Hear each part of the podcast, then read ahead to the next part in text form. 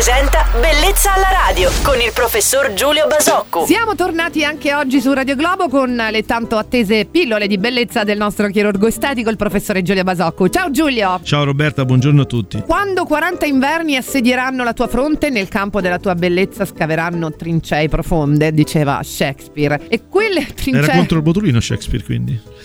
E quelle trincee profonde sono le rughe della fronte, no? Giusto. Dopo i 40 anni la pelle inizia a segnarsi, soprattutto a livello della fronte, intorno agli occhi. Botox per la fronte sembra essere il trattamento di elezione, vero Giulio? Confermi? Sì, diciamo che il trattamento di elezione è anche perché è l'unico trattamento, quindi diciamo che oggi il Botox ha addirittura soppiantato quello che era un intervento abbastanza importante per noi chirurghi estetici fino a, a un paio di lustri fa, che era il, il lifting frontale. Oggi non ha più senso fare interventi così aggressivi sulla fronte perché appunto il botulino dà dei risultati eccellenti con un'aggressività pari a zero. Ovviamente come tutte le cose va eh, fatto da mani esperte perché può causare anche problematiche, ma diciamo che è un prodotto assolutamente sicuro, assolutamente innocuo e assolutamente versatile per quello che, che sono i suoi utilizzi. Giulio, dove le punturine di Botox non possono essere fatte? Ma diciamo che ci sono una serie di utilizzi che, che vengono chiamati off-label e cioè degli utilizzi che non sono previsti momentaneamente in alcuni paesi del mondo ma che in altri vengono assolutamente praticati. Per